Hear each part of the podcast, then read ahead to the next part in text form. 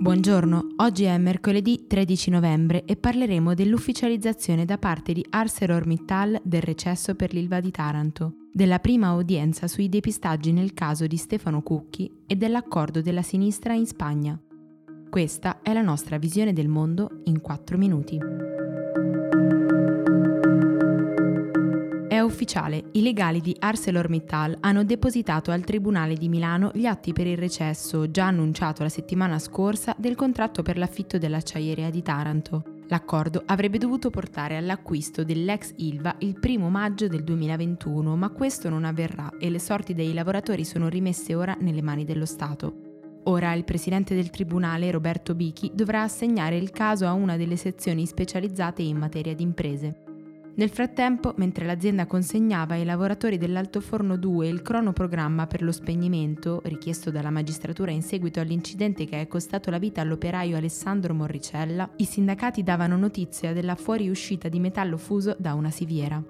Il danno ha provocato fiamme altissime che hanno raggiunto alcune tubazioni di gas, ma per fortuna nessuno è rimasto ferito. Sono però emerse per l'ennesima volta le lacune denunciate decine di volte nelle procedure di sicurezza. Il giudice Federico Bona Galvagno si è astenuto dal presiedere la prima udienza del processo per i depistaggi nel caso di Stefano Cucchi, in quanto ex carabiniere in congedo. Il giudice in questo modo ha accolto la richiesta della famiglia del ragazzo. La prima udienza di questo procedimento è stata dunque quindi rimandata al prossimo 16 dicembre.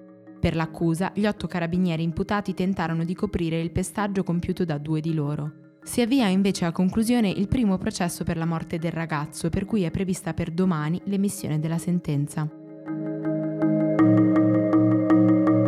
Il leader socialista Pedro Sánchez e quello di Podemos Pablo Iglesias hanno trovato un compromesso per formare un nuovo governo in Spagna.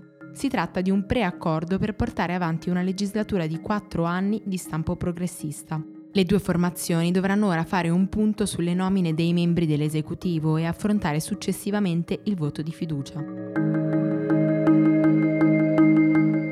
Secondo i documenti riservati resi noti dal Wall Street Journal, Google sta raccogliendo e digitalizzando i dati sanitari di decine di milioni di pazienti di oltre 2600 strutture ospedaliere statunitensi. Il progetto si chiama Nightingale e sarebbe reso possibile dalla collaborazione tra il colosso dell'informatica e Ascension, una delle più grandi catene ospedaliere del paese.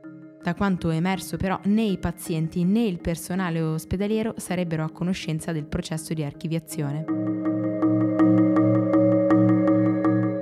12 estremisti di destra sono stati indagati dalla Direzione Distrettuale Antimafia di Firenze per detenzione abusiva di armi e costituzione di un'associazione con finalità eversive. Nessuno di loro risulta avere precedenti, ma dalle intercettazioni è emerso che il gruppo pianificava di far esplodere una moschea di Colle di Valdelsa, un comune nella provincia di Siena. Secondo quanto riportano gli inquirenti, i 12 avevano accesso ad un grande arsenale e progettavano di costituire una Guardia Nazionale Repubblicana per fare giustizia sommaria. Per oggi è tutto. Da Antonella Serrecchia e da Rosa Oliassi, a domani.